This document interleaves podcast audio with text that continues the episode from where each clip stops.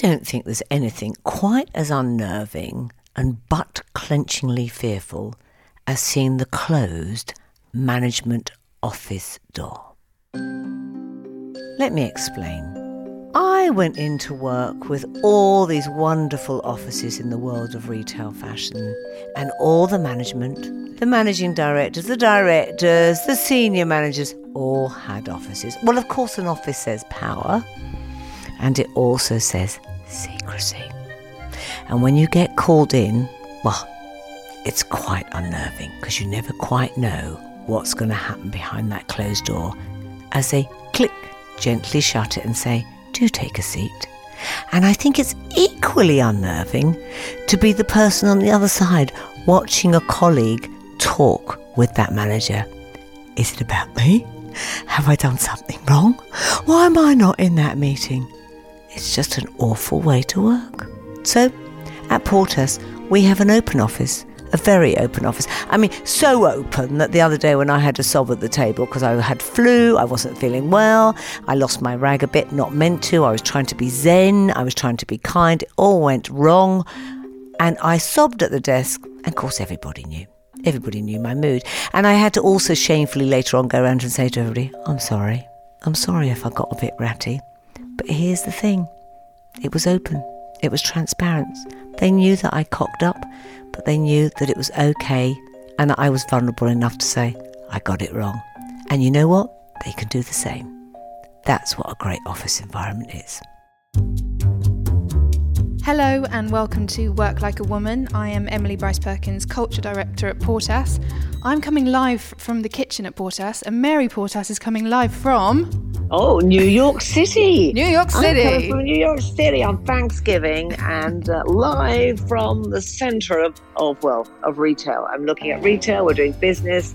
There's things about certain brands have such equity that they just do what they're best at, and you can see that. And then there's the copiers, and the copiers are the ones who are sort of slightly falling by the wayside.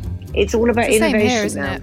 Yeah, completely. Yeah, it's a great city to walk, and it has that lovely big skies that we don't get in London. I know. And it's good to be here, you know. As we uh, get lots of emails through from people, as you know, and some of them you just you need to respond, and um, and I thought let, it would be good to discuss this one.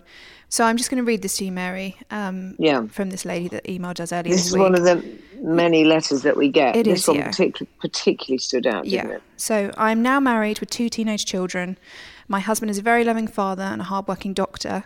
However, he does nothing in the house apart from cook the occasional meal, sometimes wash up or empty the dishwasher. And I can count on the, on one hand the number of times he's vacuumed anywhere apart from his car. And he has absolutely no idea how to use a washing machine. He does mow the lawn and do a bit of gardening. Is it acceptable for him to say that he can't help because of his hours and his very stressful job? Is it right for him to do nothing in the house and have no idea of the children's schedules or their school holidays? Um, when I do challenge him, he turns the conversation around and says that nobody has any idea how stressful his job is, how many hours he works, and that he can't do his job or help at home. Now, this implies he has never actually said that because I work part time, that it is my responsibility. I do not think that if I work full time, that any of this would change. Thereby hangs all of this. This is this is this is not going to change whether she was at home full time or not. Mm. It's the usual thing of, and here I bet she's feeling guilty. Am I right or am I wrong? Yeah. it's the usual thing on I, you know, earn the most and I do the most hours. Therefore, do not ask of me. And even the fact of asking puts her in that position, which is a stressful position because what he's basically saying is that this is not equal. Yeah. And we decided to have children, and but that doesn't mean that I have to give my time. And he's created this kind of pecking order of priorities, which we see so often. I mean, this sounds like the sort of letter that we could, you know, have read out 30 years ago. Yeah. 40 years ago. I remember sitting with a, a friend of mine who was a theatre director, you know, uh, and she didn't work uh, full time, but her husband did. And, and there was always this thing that she would give, but well, I do this because he's the one who brings in the money. And she brought up the kids without any help, managed all and carried all the social load.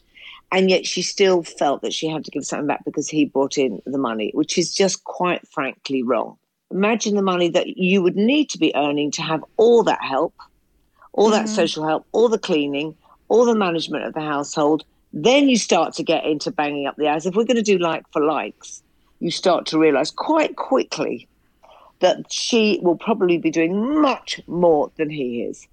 And here's the other thing this just is deeply unfair. That is just not the right way to respect each other mm. and to do your part as a family. And I think she needs to, to deal with this head on because it's not going to go away. And the fact that she's written to us mm. is there's a resentment there. I think the fact that she's concerned about the, the impact it's having on her children as well. Yes, of course. And that we talk about this all the time. This are all the messages that those children will be getting. As this is the male role model. Don't expect him, him to be managing and sorting out what's going to be on, on the um, school agenda, or saying, "Don't forget to put that in your diary, darling. It's the school play tonight." Or we need to get little Johnny to football. I, who's going to be doing it this week? There's no sharing. So all those messages that uh, the son will be getting and the daughter was that the power lies in the ha- hands of the father in this situation. Yes. And um, and I think th- the thing is, what, what's can, I don't know this woman's name, but I will be saying to you, you need to really, really start to write down and focus on what it is that's making you deeply uncomfortable, and start to talk to him on this. Now, that none of this is easy because it will end up into what always happens is stop moaning at me. You know how busy I am. And you have to get past that and say, this isn't a moaning session. This is just actually becoming more balanced in the way that we do things, that this feels fair. Because at the moment, I feel resentful. And that resentfulness will grow into something that just gets worse and eventually it will hit the wall. And then they start to make decisions on anger, and a situation that has not been dealt with. Yeah. It's, it's the same in business. I was going to say, it sounds, yeah, yeah, very similar to if you're unhappy at work. Or if someone's not, not performing, he's quite frankly not performing. he's not performing. It's a performance issue. And I don't know what generation he's come from. Uh, but you know, welcome to the new world, mate. and I think you know he, he, she needs to speak with him on this. This can't go on, and I think she needs to be very clear. What is her last line on it? What is her last line on her note? She said, I would really like to find out more about this so I can actually reply sensibly rather than thinking that his words make this right. Yes. I read somewhere that women's liberation really didn't do women many favours, as now we have to work and still do everything else. yeah, well, we don't have to. No, but we, we don't do. have to. We don't have to. Yeah. And that's the thing. This leads on brilliantly to our guest this week, Mary. We have Sharmadean Reid. Sharmadean launched WAH Salon, which is a nail salon back in 2009. Her most recent venture is Beautystack, which is an app that connects beauty professionals um, with a sort of end to end service with consumers. And she's just all about supporting women. She's a single mum herself, but has a great relationship with the father of her child and actually she wouldn't put up with any of that shit that we were just talking through she was yeah she was a very fascinating very warm very honest um, guest sharmadean created her own power very early on this mm. is me this is my business and therefore anybody who comes into this or you know as a partner will do so in my life and it will be equal and it will be balanced yeah um, and i think that is that's so often really important is retaining your own sense of self Okay, great. So here is Sharmadean. I'd graduated from Central St Martin's in fashion communication with a first class degree. Yay! Yay! I was travelling all over the world, like styling for brands. Um, and I'm super curious and I like looking at different tribes of people. So I noticed that whenever I went to Asia or LA or New York, there was a lot of nail culture. And because I'd made this magazine in university about women and hip hop, nails is very much linked to hip hop culture, like, you know, fly girls getting their nails done. So I used to always get my nails done, but when I would travel around, I'd see incredible experiences like a club in Bangkok that had a whole video wall, or like in LA, there'd be some new juice bar that just had a different vibe to it. And I'd come back to London, and this was in 2008, so you couldn't get a flat white, there was no overground, and Dalston was a hellhole. And I'd just be like, London's a bit, yeah, for experiences. So then I thought, I'm going to open a nail salon to connect all the women who'd bought my student magazine over the last like few years. And it's just going to be like my bedroom like where girls are coming to hang out. That wasn't a club. So it didn't involve like alcohol or a restaurant, it didn't involve food. There's no adult community centre if you think about it. You know, the world that we're living now, everyone's obsessed with connecting to each other. People don't go to church or don't go to the youth club or don't go to all the, these places. So I was 24 years old when I came up with the idea and started working on it. I literally just thought I can open a nail salon. It was really weird. I didn't even think it through. Like I was totally naive. So my son's dad, who was my boyfriend at the time, came home one day with a brochure for a property and he said, We're viewing this on Monday. So I was like, Okay, I guess this is happening then. And it was 20 seconds from my house in Dalston, where all my friends, all artists and fashion people lived. And I viewed it and I just said yes straight away. It was a complete blank space. I was like, I can make this cool. And then that's pretty much how WAH began everything you talked about there was instinctive. You just felt it. Hmm. And we never talk about that in business, do we? Oh, I've got this feeling. Because, like, well, uh, sorry, does that make financial sense? and uh, where's the backup? Where's the data? Where's the P&L? Well, no, I've just got this feeling. It's so interesting you talk about this because this is something that I have been ruminating on a lot lately, like very lately, is my founder intuition, which I feel hasn't been cultivated by external people as best as it could. And I think that it's very easy to get pulled exactly the cash flow forecast and the market size. And in startup land, they need all of this evidence where I just think I have a third eye for this stuff. Please just trust me, at least to a certain, you know, trust me to get to launch. I've had that intuition about a lot of things that I've not chosen to pursue with full gusto. So, for example, you know, if you think about it, WAH started as a feminist fanzine 13 years ago. Like, feminism was not cool. Uh, you know, and I made a zine, a magazine. Like, how many women's magazines exist now, right? We did an online website that I, again, didn't pursue any of these things properly because I was styling at the time, right? I was traveling around styling clothes and doing these things as a side project. So I started a women's website. Again, this is maybe 11 years ago before there were just women's cool girl websites.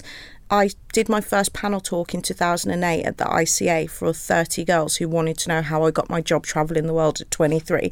So I just did that instinctively, and now panel talks are just a normal part of the society. So I feel like I've always had an inkling for the future, but I, I didn't have a passion to pursue any of those as a business. It's just that I'm quite naturally open and good at a lot of things. Like I've always been jack of all trades, but ne- but like master of none. But you know, you followed I mean? the energy of it, didn't you? You followed that. You saying you didn't have it. Oh, that's going to be a business. You let the door open.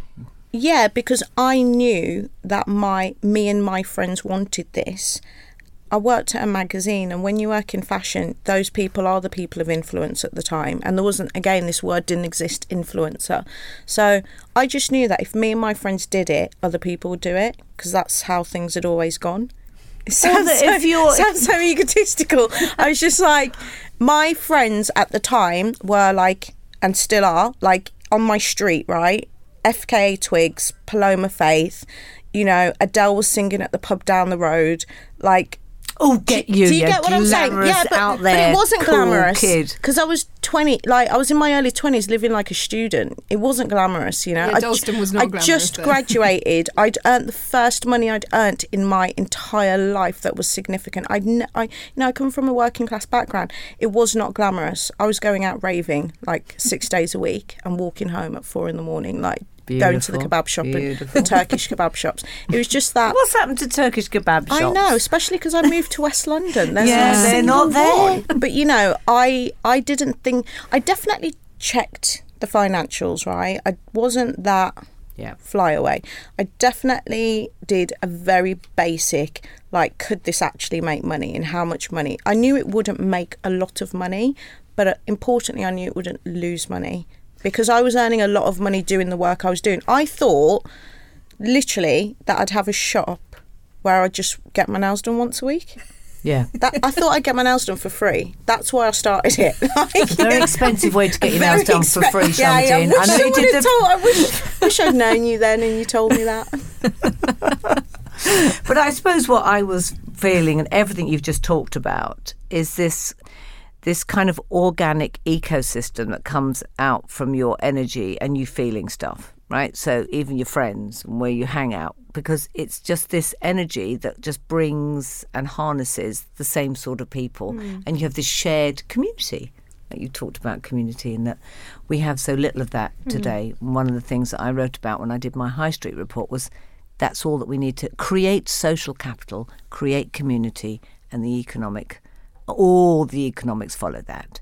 Um, that wasn't understood by most of the Tory party at the time, and they're doing ever so well now. So uh, you know, I should have listened to them, I guess. But it's it's also um, I have times, you know, I have an agency, Portas, and we work with many many big global brands, and so many times I just want to say, please. This feels right. Just do it. I was going to say, you do say that. I do, and then they go, of course, but we'd like to have the back up, back up and the strategic, you Yeah. know, analysis. Which, of course, you know, most people in businesses and when they're being employed, you know, they have to follow these roads that have been set down and these val- these codes that have been set down in business. But some of the most successful people don't, mm-hmm. and that's the freedom that we have to sometimes follow and we don't. And I suppose it's a great thing for any young woman, you know, coming out of college today or university or not, that suppressing your instinct, I think, is just sometimes the most harmful thing we can do. I would completely agree with that. Mm. I, I would say that this year has been incredibly tough for me, and I would attribute it to that one thing. My instincts about either people, strategy for my company, who we should hire, who I should work with, I've not trusted them, and it's backfired massively. And it it's literally, yeah, I've been suppressing my spirit this year for sure. I would say though as well that what I've I'm very self reflective. I spend so much time thinking about everything that, you know, from a conversation that's happened to what I'm going to do this week or something, or, you know, uh, reflecting on a relationship or something that's happening at work. And when I've reflected on this, what I've realised is the evidence, if, if you want evidence, the evidence says I'm very good at getting to product market fit. I'm very good at launching something, having a lot of people like consume it, participate, contribute, whatever. What I'm unproven in is scale. Like I've not actually scaled anything. But that instinct should be followed to the point of when it, things need to scale. So when you follow your instincts or your intuition, I think there can be a point when you're like, I'm going to pursue what feels right to me up till this point, and then I'm going to ask for outside contribution, feedback, or help. Or doing it together. I found it really interesting. One of my favourite people in the world who's died is Anita Roddick. Mm. And she was one of those great women who loved young women. And mm. Come on. She supported women, which I love. She was a complete instinctive player. She created the body shop. We're talking about in the 70s, where she was talking about saving the planet and how we had to think about what we put onto our bodies She's a pioneer. a mm. Full stop. Right? So she creates one of the biggest retail businesses completely by instinct and following that. And she just partnered with people to make sure that the systems were in place mm. to growth. So don't think you have to lose it and stop. She partnered with them. But here's the thing when she sold the business to a very big corporation, they sort of went, let's put her aside because she's a bit bonkers. You know, she's a bit creative. So she's not in here when it mm. comes to big business. Mm-hmm. And they crucified that business and it went off piste, as we know, for many, many years. Yeah. And I always think about her and I always think about her, you know, had she been alive today, what she'd be saying. I think she'd be smiling and laughing and letting them just get on with whatever they were doing with her business, with her baby. I'm not sure she would be laughing smiling, but I think she would know that the power of the female instinct should never be suppressed. Definitely. And also, she'd be smiling that the world has caught up with her. And I think that's a very interesting thing as well about having that intuition is when you live in the future, you have to get used to people not understanding what you're doing because they can't possibly comprehend it. So many people will just tell you that it's not really, I can't see it. And then I'm, I'm getting used to, well, of course you can't see it. That's why I'm the founder. Yeah. You know, if if everyone could see it, I wouldn't have the I wouldn't have carved a niche in my world for me. So I think that it's really important to know that sometimes you live in the future. So I, I think that strong um, companies and strong founders create markets that didn't exist before. And again, that's very difficult to comprehend if you don't think like that. Where did you get your confidence from? Oh, everyone asks this, and I'm always like, I don't Everyone know. asks Came me, out the womb, I'm- shot out the womb, being like, "Hey you?" guys." All right, so this is why I'm confident. I come from a very warm, funny, huge Jamaican family. But on top of this large, warm Jamaican family who told me I could do whatever I wanted, I also went to church from the day I was born. So I had another 200 Jamaican people telling me I was amazing. Literally, I was such a precocious child and they'd always be encouraging it. I, I just think I've really landed on my feet. That's So I never Quite felt emotional listening Well, I to just never. It's really weird because I I think, yeah, no one ever told. Do you know what? I actually distinctly remember the first time, and this was an outside male, obviously, always is outside. an outside An male. outside male. So at my at my grandma's house with all my lovely family around, you know, watching telly, drinking tea, one of my uncle in laws came in. So I think freshly married to my auntie. Hmm. And he said to me, You should take elocution lessons, your accent's terrible. and I and I was like, Oh, no one's ever said that to me before. How old were you? Probably eleven or twelve. Yeah, that's a shitty thing to say at that age, isn't it? You know what I mean? So I I remember thinking, oh, somebody's told me I'm not that great, you know, and um, it was quite interesting because I have got a coarser accent. I'm from Wolverhampton compared to my family because I went. Wolverhampton. Wolverhampton, Come yeah. on now. I mean, not now because you know I've been here for 15 years, but yeah. So I I just think that I attribute it to kind, good words of encouragement, and I think for children, Yeah. massively important. We had um, Philippa Perry on who talks about that. Her book Right, can we Oh changed my my, life. Yes. changed my life. Yes. Philippa Do you know how many I've bought? I've bought probably 20. Every time I meet someone who's about to have a baby, I gift them that book. I actually have three in my office at my desk ready to gift. Oh, I think it's the well, best. I think whether you've got a child or not, you should read it. fully I agree. totally agree because actually at the heart of it is this kindness and love. Mm-hmm. And um, when I wrote my book Work Like a Woman and we created tried to create a business that was based on that, it was all the things that you talk about that a family a loving family, Mm-hmm. not a dysfunctional. You were lo- lucky that you had a loving family, and also let, let's face it, out of dysfunction can come some great things. But who wants to go through that painful journey? Um, Doing it now, mate. are you? We've all got one of those. Okay, don't you worry. But you can do that as well Yeah. with integrity and kindness, and actually know that most people go through pain, and it's just sort of trying to honour that.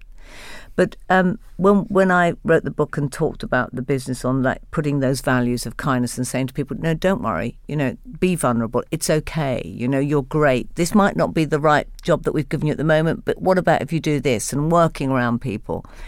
It's just the most wonderful thing as another human to do to another human. And yet, when it comes to business, we normally just throw those out the window. So, everything you've talked about that made you feel confident and made you feel strong enough to go out in the world and say, No, I'm going to try this was because people said, You know what? We believe in you. Mm-hmm. And yet, in the world of work, that all stops. Why? Why?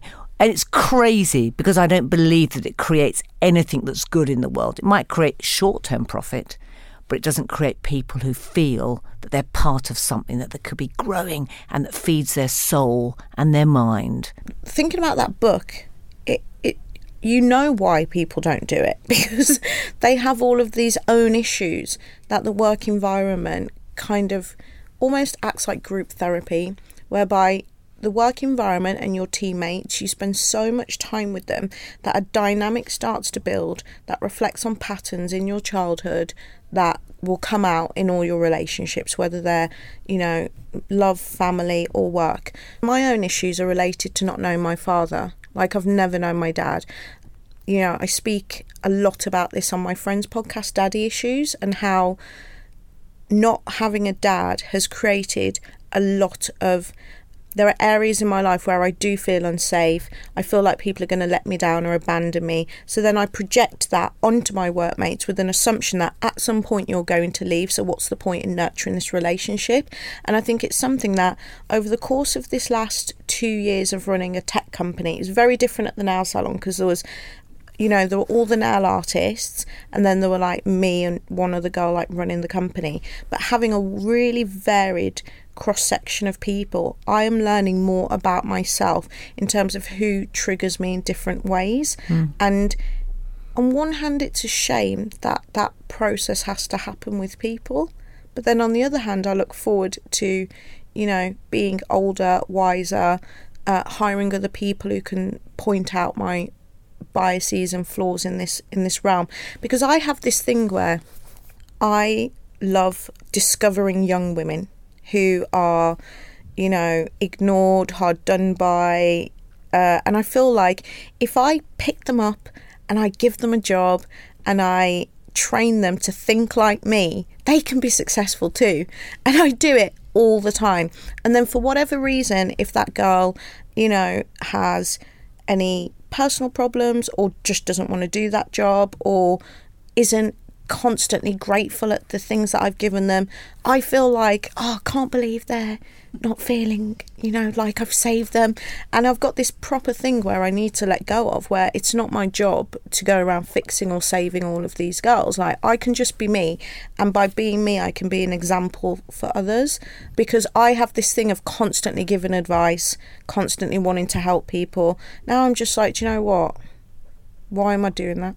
As long as there are no crazy casualties, as long as I'm not hurtful, malicious, unkind outside of my relationship patterns, then I'm like, you know, hopefully this experience has helped me be a better person. But in the world of work, everyone is just playing out their relationship patterns on you.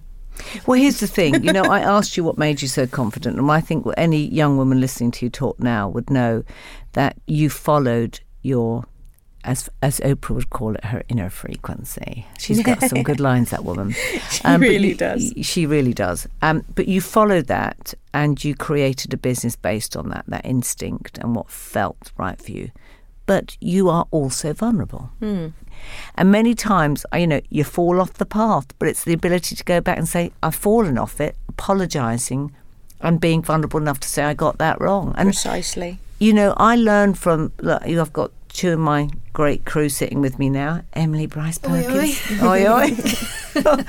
they will tell me as well, and I'd like to feel. I'm sure there's times I think, oh, I can't tell Mary that. You know, she's got a grouchy head on her Wurzel Gummidge grouchy head. but you know, they're enough that we're open, and Abby, my mm. fabulous EA, that they will be able to say to me, that's just not great, or you know, I think you upset someone there, or you know, like, you sure you really want to do this? And I think being vulnerable is really important as a leader because we don't know the answers. None of us do. And there's two like really important points that you've said there, which is surrounding yourself with almost like a control group to mm. make you aware of your choices. Mm. Because I think that we juggle, I say we as in CEOs or business mm. leaders, there are so many multiple things going on in one day.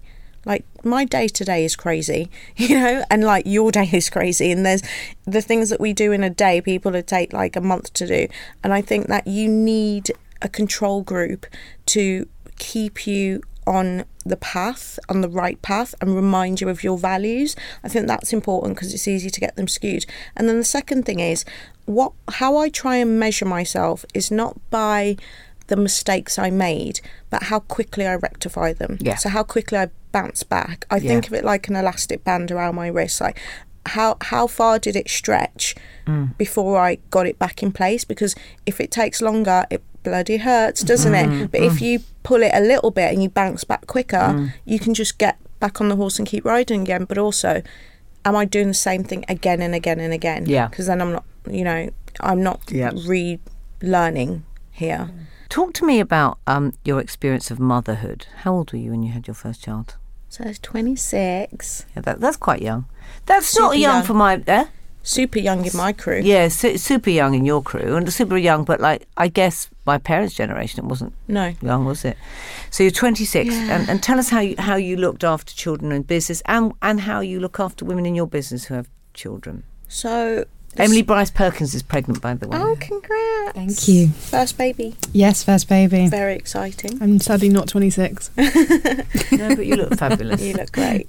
So, the salon had been open one year.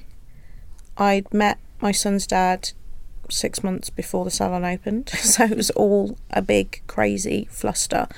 Are you still with him? No, but we're best mates, live around the corner from each other, and we share our son 50 50. Do you know what? I'm I'm the same. I'm I'm, I'm on my second marriage breakup, but people just find that weird. And They it's- do. They just do, and they the school, kind of they find it weird. yeah. Or like we share Christmas together and do stuff, and people come around and go, "Oh, oh, your you know your ex is there." You go, "Yeah, come Um, in, yeah. hello." I mean, it It'll takes a bit of pain to get through there. I mean, it's not like a sort 100%. like anyone who goes, "Oh, do you know it all?" Like, no, No. blah, Took a couple of years, and it's still, Yeah. again, it's like, still how quickly do you where- bounce yeah. back, you know? Still times where if the frying pan was in your hand, but Totally. nevertheless, nevertheless, the intent. But I think we ought to talk about. We ought to do something on that as well. I mean, I So think it's a conscious uncoupling, but that's kind of hippyish and fabulous and, and really important. But I think there is something on that. I wrote an essay in my friend Scarlett Curtis's book on co-parenting because I think it's critical for women at Yeah. work. Yeah, I like feel- to relate this back to work. When I um had Roman, uh, Great name. yeah, empire builder. Of course, I was going to say it So, wasn't uh, built in a day either, was it? so when I had Roman, um, I just loved being a mum, like with Mm, so nothing to do. I could easily be a full time mum right now. Could you? Yeah, because Oh. I'd keep oh. myself busy. I'd do all kinds of stuff. Yeah, I- I wouldn't be doing nothing. But like the freedom, oh, I loved it. I used to walk with him around Highgate Woods, like my best mate, my little mate. And cooking together. Cooking. I know. I've just I done a made week him of this. shoes. I was sewing. I was doing all Oh, kinds of like. blimey, you went one step cr- further than oh, me, oh, I literally. went full on Martha Stewart, full on, full on Martha. Um, even she didn't wear shoes. And then when I had to go back to work, I love that prison life. Oh, I mean, can you imagine? Makes my hero even more. Yeah. So, you know, I basically, before we broke up, I was like, I can't be the default mode for child rearing here. So then we had a discussion about the fact that if he cries from Wednesday to Saturday, his dad picks him up. Like if he's in the if we're both in the house because his dad also um, had his own business. So if we're both in the house and it's Wednesday to Saturday and he cries, I'm not going to default just go and pick him up because I've got work to do too. I'm thinking I'm doing stuff. And then if it's Saturday to Wednesday, whatever he needs, food, clothes, crying, whatever, I'll do it. And then when we broke up, we just kept that pattern and it was like literally. Without the crying, you just did the half week. you didn't have to be crying. no, involved. just now you've got to have him. yeah, no, no, no. Say how I do. yeah, so Wednesday one o'clock to Saturday or alternate Sunday one o'clock. That you know, that's how we mm. split our time. Mm. So yeah, obviously the first years of few years of a breakup are incredibly mm. hard, but the structure of that divide was so important Yeah. for our son. And even though you know the babies pick up on all kinds of again in Pe- Philippa's book, they pick up on everything. Mm. So I just tried, you know, as best as I could to be as like keep that consistency and be as civil as possible primarily because I grew up without my father and mm. I knew that although the bond wouldn't be as strong when Roman was 1 years old I knew that if we carried on he would have an equal bond when he was 5 years old and 6 years old and now he's 8 and that's exactly how it's turned out so I'm very proud of that Of course. you know if you said to him now whose house do you want to go to he would just be like mm, what are you cooking, mom? Yeah. Mm, Dad, can I do Uh, it? can I ice cream? Yeah. Who's got the ice cream? It's not about. Fa- he has no favourites. No, you no, know no, what I I- mean? yeah, I know. And that's actually like amazing to It's watch. fantastic. It's so hard, but if you just keep one thing consistent, like it works out. And now, And also, the thing is, what I love about what you're saying is that um, it's you know when you hear so many breakups and people are just so bitter and angry, and you do go through that pain. I mean, anyone there's a breakup, there's a reason you break up, Yeah. you know, so you do go through that pain. But for that child, I think there's nothing greater than them still loving that parent. You want them to love that parent, that other parent. I mean, that's how I always felt. And you because that's family. It doesn't matter. You are a family. It doesn't matter where you physically are. You create a family, and you are still a family unit. It might be in different houses, but you're still family, and that's so important. And it's the same in work. Even when people leave or go, "Oh, we're going, we're leaving work," you know, I'm, I've found another job. You know, ten years ago, I'd go, "Oh, go then," you know. So It's we're so not quite that, Me too. No. I'm like, you know No. what? Great. I'm a stepping stone on your journey. That's okay. Yes. And when you let go, that's totally fine. Yes. It's letting go of the people's your expectations of people. Yes. But I could not have built my business had I not done this 50-50 split. When I see like mums who are single mums who have full-time care of their child and live in London with no family support, I'm like you are the true heroes Yeah, here. I agree. Because I don't have basically from Wednesday, I'm a single woman. I don't have to think who's the amount of brain space taken up by domestic duties for women it stops them from writing being the next Shakespeare. You know, it's that. Shakespeare's sister and Virginia Woolf. It stops you being able to focus on that future. For me, this is not only healthy for me, it's healthy for our son. Women, I the reason I wrote that essay is because I believe that so many people talk about gender equality in the workplace and the multitudes of problems about why that's not how it is yet and we're so far from it despite what people like to say in the press and i'm like well the you should get to the root of the problem the root of the problem is when you have a child you are exhausted you are mentally exhausted you are physically exhausted you don't have time to be the best person you can be at work and i just think like I said, when you're a single mum, I think that's you're the real hero Yeah, I there because. I couldn't do it. At my workplace now, we're so small that I kind of can do whatever I want policy wise.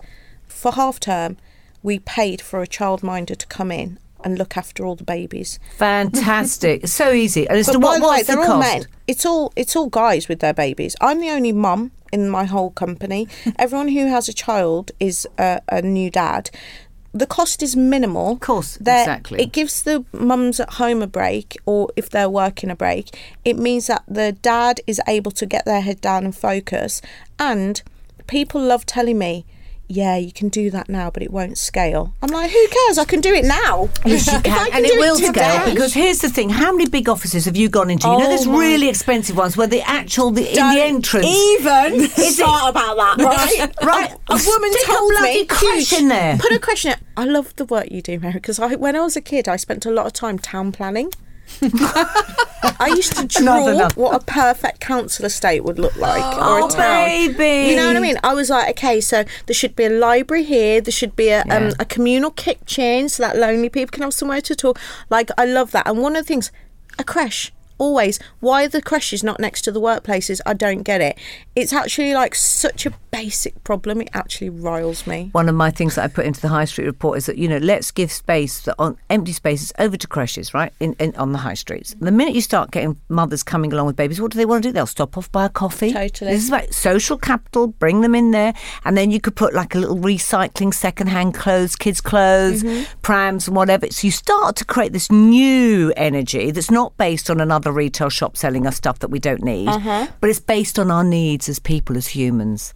But as we say, don't worry, we've got Boris Johnson as Prime Minister. There we had all the, the Extinction Rebellion people outside, and I loved them so much for mm. standing up and going, no more. And he talks about them as the crusty little, what did he call them? Can you oh, remember? don't. I just hope the political system just falls flat on its great, big, fat male alpha backside and that we can start a new way of living. But you know what? Let's do it together, Sharma. Definitely. Let's join the party. Join the party and help me plan that town. I can't wait. There you go. There's how you do it. Um, and it just seems fair. I mean, there, there's a woman building a great life, excited by what she does, and constantly curious. But any relationship and partner that she has works with it, fits into it, because it's just quite simply fair. Yes. I loved her curiosity actually. She's just so open and always learning, always growing. Right then, Mary, as you're in New York, we thought it might be nice for you to give us a quote from a from a, maybe a female writer born in New York. What do you reckon?